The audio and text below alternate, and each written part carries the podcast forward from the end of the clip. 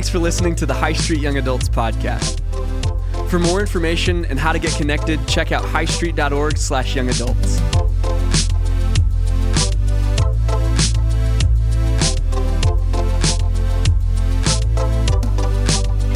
Well, hey, good evening. Welcome to Young Adults. If you will go ahead and find your way back to your seat find your way back in. Man, guys, that was so much fun because I, I love to photobomb. It's my love language. I just got in like nine of y'all's pictures. So look in the background of y'all's pictures and you'll see quite a bit of me. But hey, uh, I'm glad we're here. Coco uh, brought up, man, favorite time of the year, right? Like, who, who's my cold weather people? Who enjoys?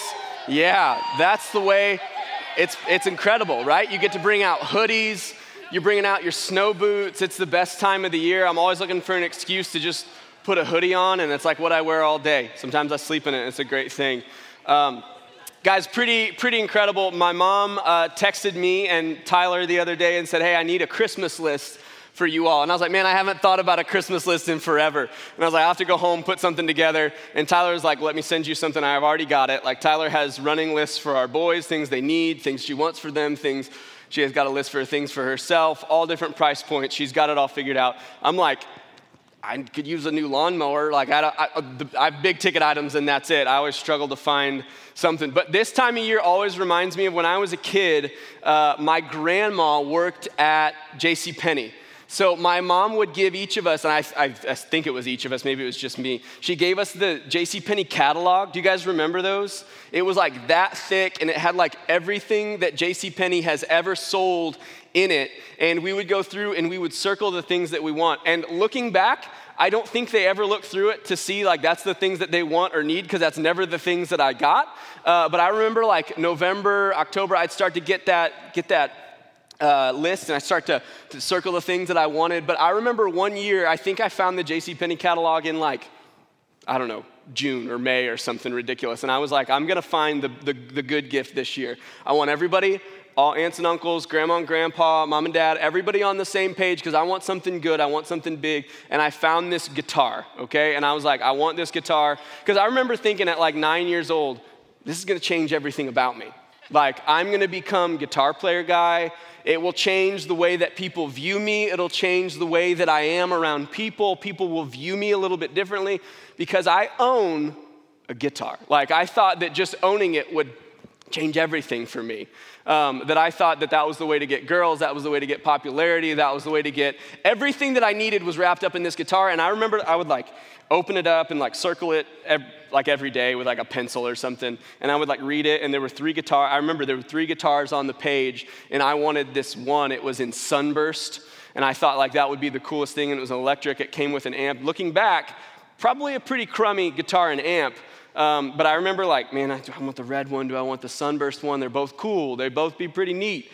Uh, but I landed on the sunburst one, and I remember like making the presentation to my to my mom, being like, "All right, I've only circled one thing this year. This is what it is. The guitar. Okay. If, so if you can make that happen, uh, that would be great."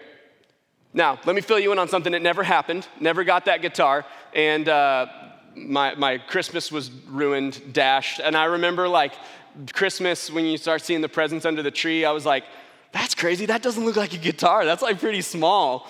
And I was like, I was just like pretty upset and like got it confused. Like, okay, maybe they like took the amp out and put it by itself, or maybe they took the cables out and put it by themselves. So I was like, kind of convinced like maybe they'll bring out that big present on Christmas morning. And like Christmas morning came and went, and I probably got some good presents that year. I don't remember them at all, but I just remember opening them being like, does it this isn't like guitar related. Are you, did you get confused or did you? I'll go get the J.C. Penney catalog and show you one more time, and that way you'll know maybe for my birthday in May, you could take all these things back and get me what I really want. But I was convinced that like that would be the way of like looking into my future and seeing that's who I'm really gonna be.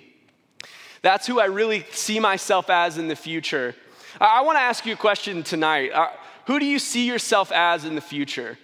What's the, what's the version of you that's 5, 10, 15, 30, 50 years down the line? The 75 year old version of you, what do they look like? What do they act like? What are some of the characteristics? What are some of the traits that you would say define 75 year old you? What would you say that those are? Because I want to have the type of view on my life that doesn't just say, hey, what's 75 year old Jared look like? What does eternity look like for me? How can I best glorify God with myself, with my whole life, with my body, with my actions, with my family, with my relationships, with my work? How can I glorify God in all those things? So, what do I need to look like?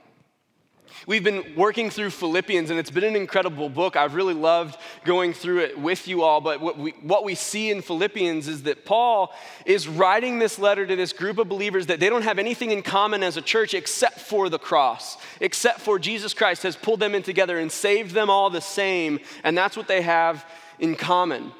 So, what you see is that he's writing this letter from a jail cell filled with joy, telling them to focus on the cross and focus on Christ. What Logan talked about last week in the first part of chapter 2 is that they should focus on laying their lives down at the foot of the cross the same way that Christ did in unity. That that's where the joy of the Christian life will come from. So we're going to pick up in Philippians 2 verse 12 tonight. I want you to read it. It'll be on the screen. This is what that verse says.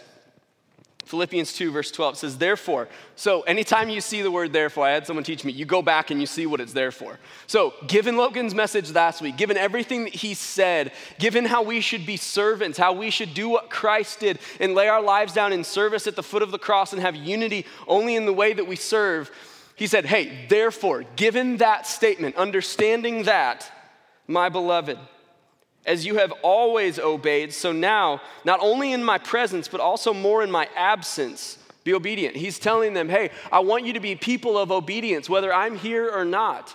Like, I don't know about you guys, but sometimes when, when you have an inter- interaction with a, a good spiritual thing, you're like, man, it's so easy to follow under this certain scenario, in this circumstance, at this church, while this type of worship is around me, when I'm under this type of leader, when I'm in this type of small group. But this is the same scenario that Paul's talking about. Paul was this dynamic leader that came in and showed them how to be organized and showed them how to be a church. But then he said, Hey, when I leave, don't stop being obedient.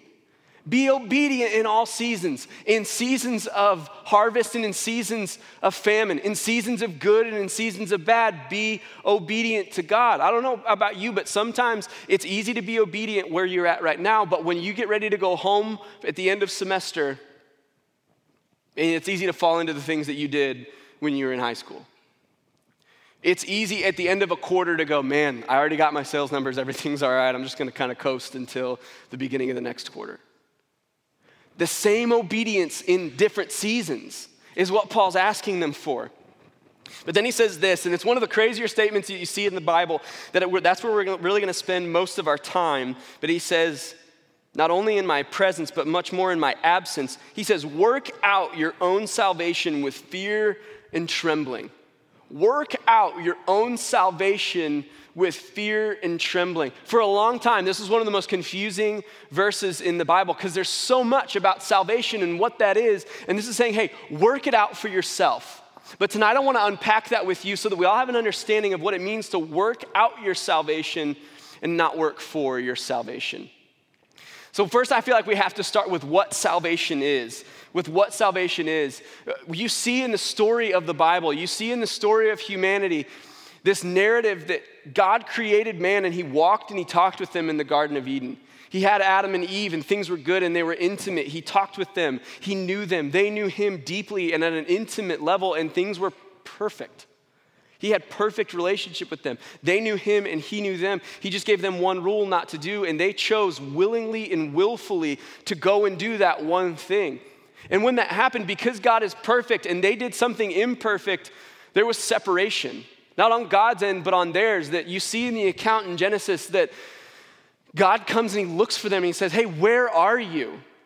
Not that our all knowing God didn't know, but he wanted to know, Why are you not here?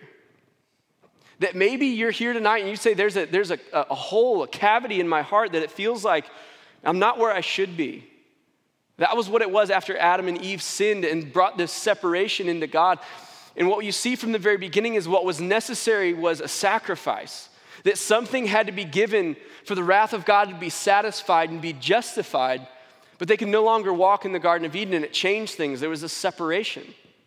So, the whole story of the Bible is the story of God's redeeming, pulling people in, saying, Hey, I'm still choosing you, even though you're broken, even though you've done things wrong. I still want to be your God.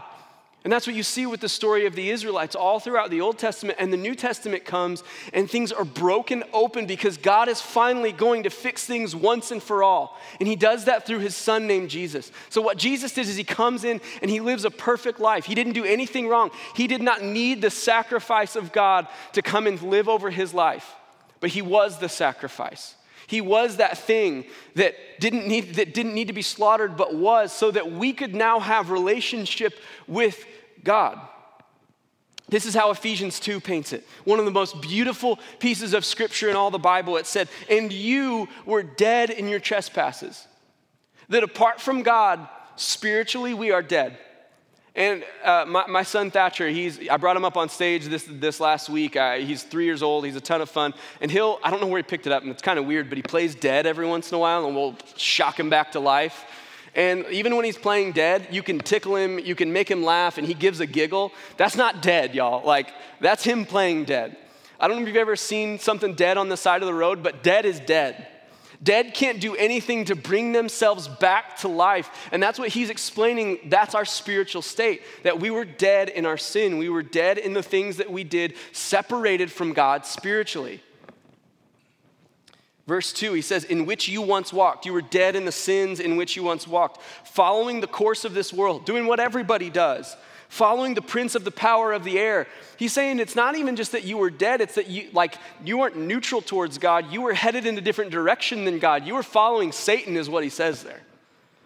That I think sometimes we can look at our sin and the bad things that we do and go, okay, it's not that bad. But the picture that Paul paints in Ephesians is that we were headed in a completely different direction than God. He says, The spirit that's now at work in the sons of disobedience, among whom all once lived in the passions of our flesh, carrying out the desires of our body and in the mind, we were by nature children of wrath. Like there wasn't some kind of good just kind of welling up in us. No, it was evil, bad things welling up inside of us, like the rest of mankind. But in one of the most beautiful sections of Scripture, and in verse 4, he doesn't just say, so I don't know if you can figure it out. No, he says, But God found you where you were dead, being rich in mercy. Because of the great love with which He's loved us, even when we were dead in our trespasses, made us alive together with Christ. This is salvation. This is what He's talking about. But this even adds more context to us. He says, By grace you have been saved and raised up with him and seated us with him in the heavenly places in Christ Jesus, so that in the coming ages he might show the immeasurable riches of his grace in kindness towards us in Christ Jesus. Verse 8 For by grace you have been saved through faith. This is not of your own doing. So, which is it? In Philippians, he's saying, hey, work out your salvation. In Ephesians, he's saying, this isn't something that you can do on your own. He says later, it's the gift of God, not a result of your good works, so that no person can boast. For we are his workmanship, created in Christ Jesus for good works, which God prepared beforehand that we should walk in them.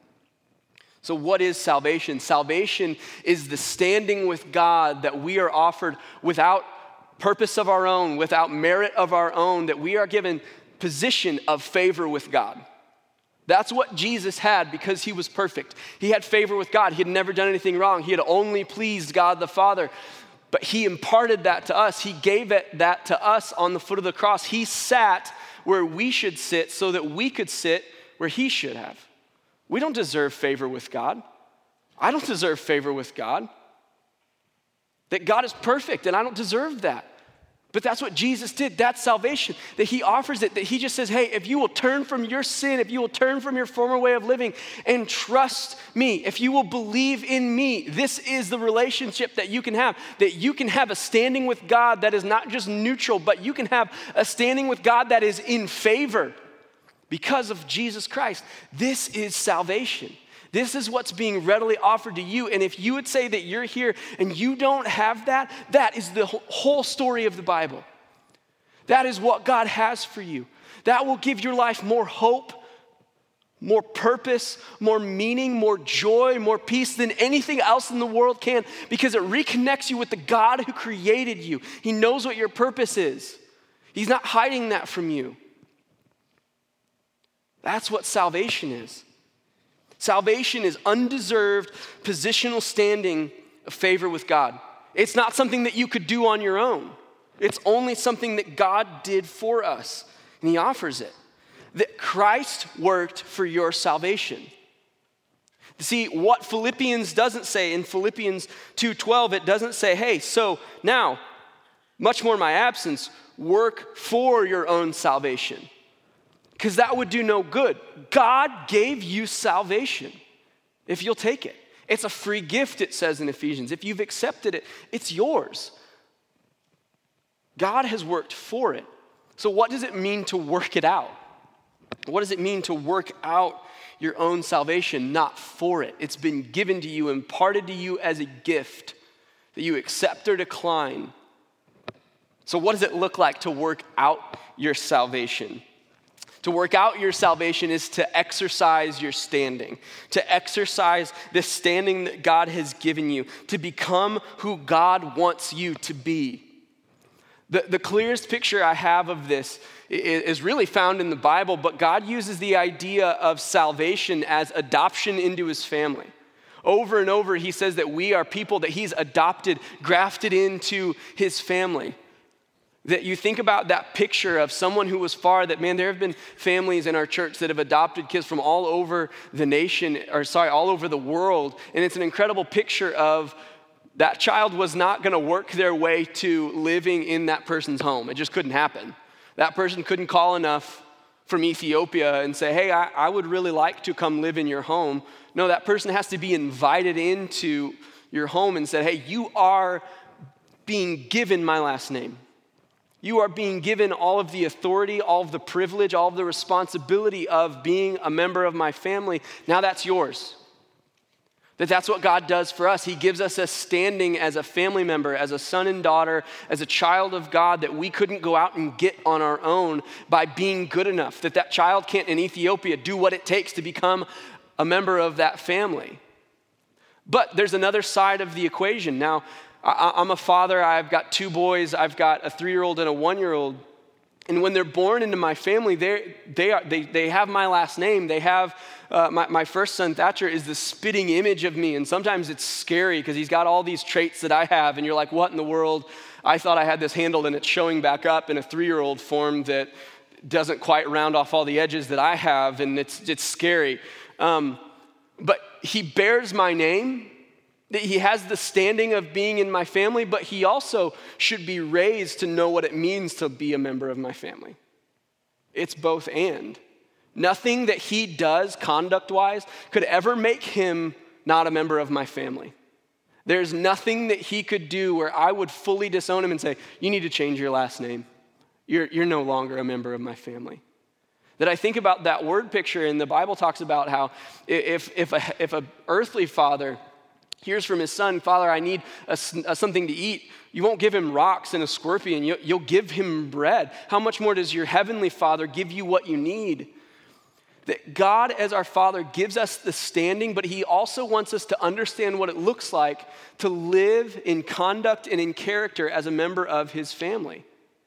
So, just for an example, um, in our family, we want our home to be an open place for people that are far from God and hurting.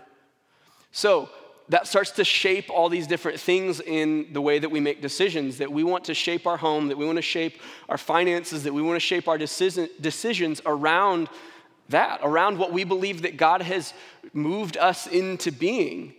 So we want our kids to see us doing that, and we want them to start to do that on their own. So part of that is in us teaching them, and part of that is in us showing them what it looks like and empowering them to do. That's what God is saying here, what Paul is saying in working out your own salvation. The standing does not change. The conduct and the character can be grown into, it can be developed. That Pastor Eddie said it the, the best way a couple weeks ago that he talks about it's a sad thing, but he hopes that the year that he dies is the year that his kids look back and go, that's when my dad was the most like Christ, was that last year of living. That it's a continual walk towards Christ of, man, every day I'm just going to take a little step. Eugene Peterson called this idea, what he's talking about in Philippians 2, long obedience in the same direction. long obedience in the same direction. That you may not be able to get where you want to go today or tomorrow or even in a week or even in a month. But for me, I look at some of those people that, man, they, they, seem like rocks in their faith. Well, they've been walking with God for 30, 40, 50 years. So they understand, man, I had a hard time come, but God is still good. Man, I didn't have enough money in the bank, but I know that God will either provide or teach me what I need to do next time. That you look at those people and you go, How do you have so much faith? Well, they've experienced long obedience in the same direction. Discipline. That's why we care so much about spiritual disciplines. One of the five things that we care about are spiritual disciplines so that we understand who God is. So we understand what it looks like to walk with God over a long season, over a long period of time. One of the commentaries that I was reading that went along with this said that uh, that term to work out literally means to work out, to exercise. Like, I don't know how many of you all are athletes. Like, I've, I've exercised like four times in my life. My brother's like bigger, stockier than I am, and he could always like put on weight and be like this big, stocky dude. And I'm always like string bean, like for the longest time, I couldn't put on any weight. Well, I was like, fine, all right, I'm gonna do it. I'm gonna buy some creatine. I'm gonna bulk up. I'm gonna work out with him. And I worked out for, with him for like two straight months. And I, I didn't see, feel any different. I was just sore all the time. Uh, and I, I stepped on a scale and I had lost four pounds. Uh, and when you, when you weigh not much to begin with, when I was in high school, that, that was pretty frustrating. Um, but those people that, that work out, you understand that, man, if I go and I try to go run as long as I can one time, I might be able to do a couple of miles, but that's not gonna build me up to do a marathon. Like, that's not gonna make me a marathon runner. To go and bench press everything that I can right now, one, would be embarrassing, but two, would not build up any sort of, wow, his PR is like super high. No, it would just hurt me for a couple of days, right? that we understand that, man, these, these spot disciplines really don't build on each other, but we understand that, man, if you eat right for a couple months at a time, it's gonna show.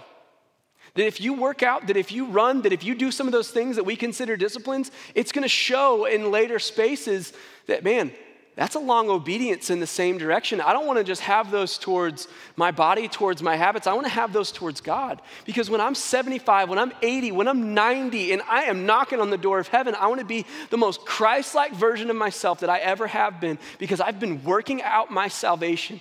The position never changed, but the conduct and the character forever grows. And I think before we even talk about what that looks like tonight, we have to decide are we going to be people is this going to be a community of people that decide, I want that conduct to be better tomorrow than it was today? I may not be able to fix everything. I may not be able to even build character overnight, but I know five years down the line I can. I know that I can start to become who it is that God has for me just by taking steps in the right direction, just by saying yes to what it is that God has in front of me today.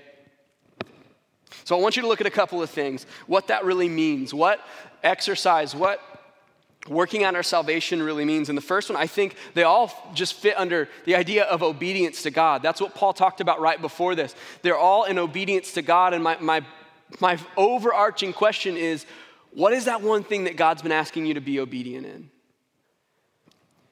Because it might be something really big, or it might just be something that God's been kind of nagging you at, at you for. He's just been kind of asking in a small, sweet way, hey, I, that area of your life, I, would like to, I'd like to be in that with you.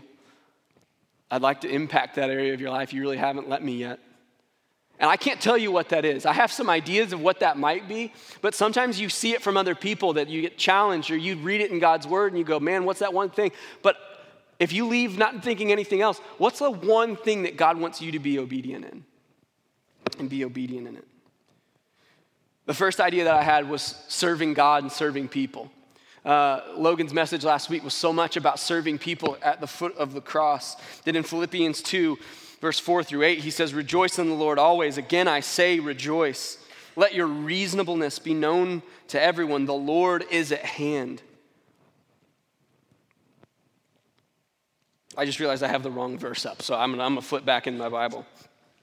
He said, Let each of you look not only to his own interests, but also to the interests of others. But have this mind among yourselves, which is yours in Christ Jesus, who, though he was in the form of God, did not count equality with God a thing to be grasped, but made himself nothing, taking the form of a servant, being born in the likeness of men, and being found in human form, he humbled himself by becoming obedient to the point of death, even death on a cross. That our model for obedience is not just outdoing the person next to you, it's not just man, I just want to do a little bit better than the guy that I know. It's Jesus. His level of obedience was walking to the cross with everything that he was. He wanted his whole life to be about obedience. That I, fully believe that you will see more purpose and joy and meaning in your Christian life if you start to serve people. That if you feel like you're missing that, that if you feel like you're missing, I don't know what, what's next for me, hey, serve people and say yes to what's next and just do it. I think God will take you to places that you would have never dreamed of just by saying yes to a serving opportunity. In small ways and in big, just by saying yes, by jumping in, by making a situation better. I've seen that more times than not, but what an incredible thing that we have that we get to serve God and serve people. That's why we, we do a thing called Team Track that we'll do again in the spring, that you can join the team of people that makes young adults happen and ministers to people in your age range every single week at young adults. That's why we're, we're passionate about people joining the team because that's when we feel like people will find their purpose. Then we'll find joy is serving. Are you serving? What does that look like? Are you serving God? And it's easy to think of it with, man, I need to serve God with my time. Are you serving God with resources, whatever that might be, with your talents, with your finances? Have you let God into those areas and said, God, I have this passion for this thing, and I don't know what to do with it, but I just have it. Have you given that to God and let Him change it? Have you served people by sharing with them the goodness of what God's done in your life? Man, you never know what someone's going through that they just need to understand what it is that God's done in your life. You never know. By time and resources and sharing to serve God and to serve people. The second thing I think that we have to exercise in is knowing God. I think to know God is to know His Word, to understand what His letter to us says. Um, do you know what His voice sounds like? Do you know what His Spirit's pushing and nodding and prodding in your life looks like? Because it's going to be different it's going to be a prompting to read the letters of Paul and to hear that, well, I tried to go here, but the Spirit said no. So I kept moving and I moved here and the Spirit said no. So then I went here. That Paul didn't know. Paul was just going to wherever the Spirit told him and what he knew God did, and he moved forward. This is a story from another pastor, but he talks about how um, he, he's married to his wife. He's, he's been married to his wife for 25 years, and they go out on a date every week. And he knows that she doesn't like Mexican food. So he understands that on Friday nights when they go out, her will is not to, hey, would you like to maybe try Mexican food this week? No, in 25 years, it hasn't changed. It's still the same. So, do you know what it is that God loves? Because I think sometimes we want to know God's will, but we don't understand God's ways. Man, this is the way God works. God loves small odds. God loves it when we consecrate things to Him and lay them down at the altar and say, God, this is yours. I don't know what it looks like to put this passion I have at your feet. God, I don't know what it looks like to put my finances at your feet, but I'm going to try it. That the Old Testament and New are full of stories of people just going, God, I don't know, but I'm going to I'm to give it to you. And we think that we have to have everything in order, but then you read stories of people that just went, God, it's just you. I don't know. So that when we understand God's ways, we'll understand okay, this might be God's will. This might be something that He wants me to do. Do you know what God's voice sounds like? Do you know what His word says? Hebrews 4:12 says for the word of God is living and active, sharper than any two-edged sword, piercing to the division of soul and spirit, of joints and marrow and discerning the thoughts and intentions of the heart. You want to start to understand that division that you feel inside of yourself? God's word. You want to start to understand where it is that you're like, man, I got this kind of this nagging in me to do God's word is going to clarify that for you. Psalm 119, 105. Your word is a lamp to my feet, a light to my path. You know what I love about that? It doesn't say, hey, it's the sun, it's gonna make everything make sense. It says it's gonna make the next step make sense. That obedience in the same direction is maybe not gonna look like you have the rest of the journey figured out, but hey, it, it's just taking a step. 2 Timothy 3 16 and 17 says, All scripture is breathed out by God and profitable for teaching, for reproof, and for correction, and for training in righteousness, that the man of God may be complete equipped for every good work. What an incredible picture of what God equips us to do, that we have the ability in God's eyes to be complete and equipped for every good work. And it starts with God's word. Do you know God's word? Does God know your voice? We're talking about how we can know God's voice, that we can know that, but does God know your voice? Um, I'm, I'm just going to go ahead and let you in on a secret. We're not going to get to the end of Philippians by the end of the semester, okay? That's that we'll just we won't. But one of my favorite verses is in Philippians 4 that I started reading a minute ago. In Philippians 4, he says, "Rejoice in the Lord always. Again I will say rejoice." Man, when things are good, rejoice. Always. When things just tell God, "Hey, God, man, something good happened. Thank you. I appreciate that." Are you rejoicing to God? Are you telling him the good things that happen to you? Are you letting him in on the good parts of your life? But then it deals with the other side that sometimes can be a little bit more complicated. It says, Let your reasonableness be made known to everyone. The Lord is at hand. Do not be anxious about anything. That's crazy. Like, anxiety is one of the things that plagues this generation. And it says, Hey, don't be anxious about anything. But in everything, everything, that if there is something that is making you anxious, it's worth to God to hear about. By prayer and supplication with thanksgiving, eh, eh, thanksgiving, let your requests be made known to God. Listen, you know what the beauty of that says? It doesn't say, hey, the things that you're anxious about, put them away because they don't matter. Really figure out if they're valid or not and then bring it to God. It doesn't say that. It said, hey, if something's making you anxious, if something's worrying you, bring it to God. The thing I love about it is that it doesn't say, hey, articulate it well, get to the root of the issue, and tell God. It says, make it known to God. Hey, can you just go, God, I, am just anxious about this thing and I don't know why? Just make it known to Him. It doesn't have to be in a complete sentence. The beauty of God is that He just appreciates the posture of your heart to say, God, I don't know, this makes me worried and I, I need your help. Have you done that to God? Does God know the sound of your voice? Have you just run to Him and said, God, I, I, I don't know. I don't know what the details are. I just need you. I just need to turn it to you. I have no idea. Does He know what your voice sounds like? And then you have to wrap this whole idea of service to God and people, of knowing God's voice, of knowing God's word, of God knowing your voice, and wrap it in the idea of unity.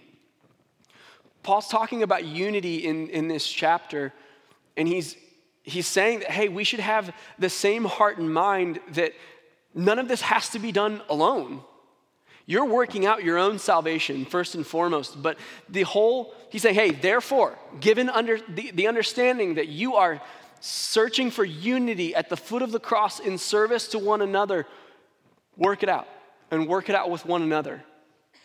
That, that's the reason that we do groups, and we're going to do another group kickoff in the spring. That we would love to see you join a group so that you can work these things out with one another. That one of the beautiful things about groups is to say, I don't know and I don't understand. And have somebody else go, I went through the same thing. I know what that looks like. I've been there. Let's get to the bottom of it together. Let me give you some insight about what this word looks like to do it together. The next thing you see in Philippians, he says, Work out your own salvation with fear and trembling, with fear and trembling. And now that's the second part of the odd statement that you're like, what, what, why? You're working it out, but why with fear and trembling?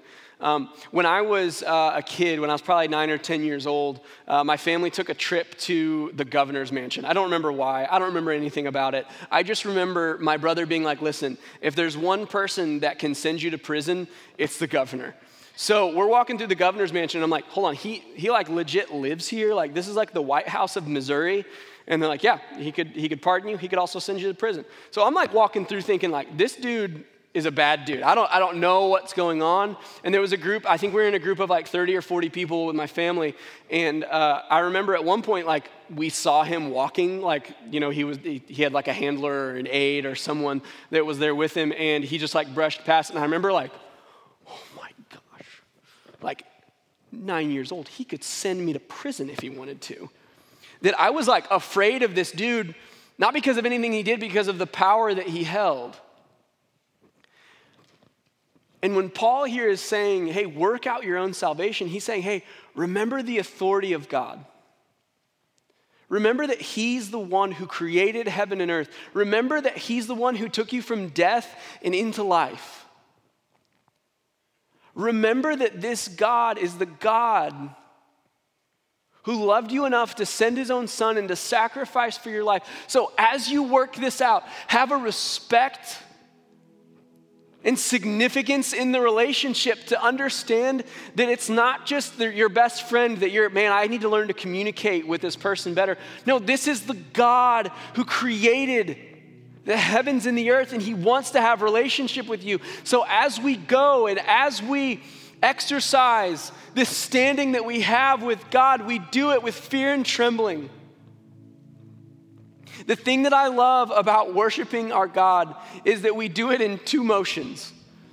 The, the, the, idea of putting up your hands in worship is twofold.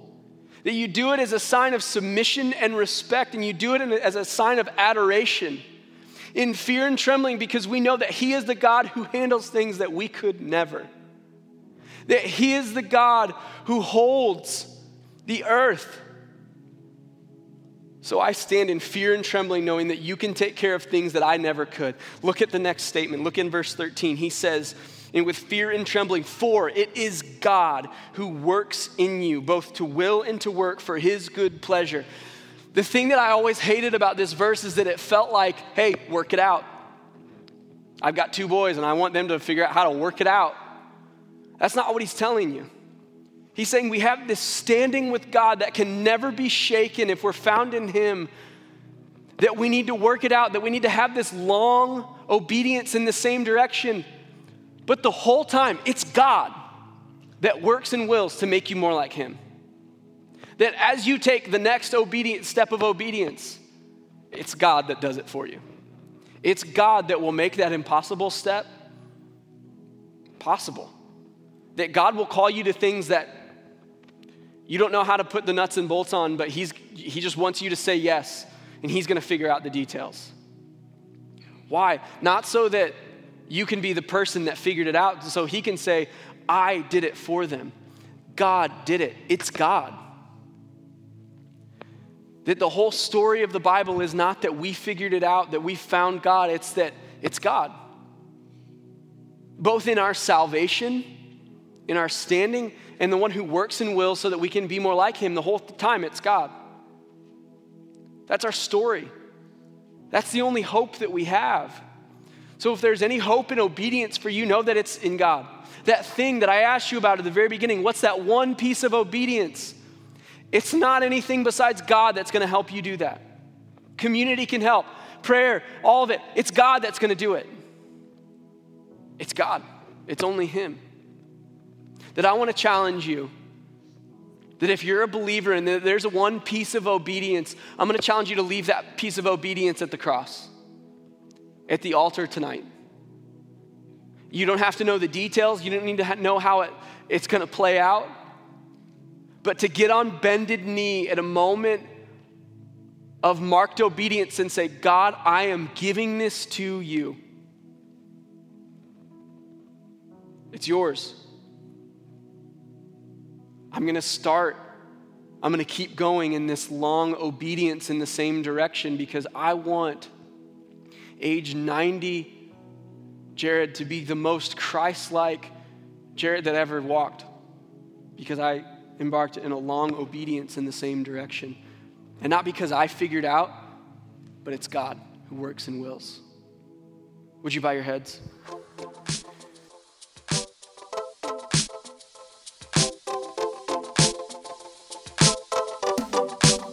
Thank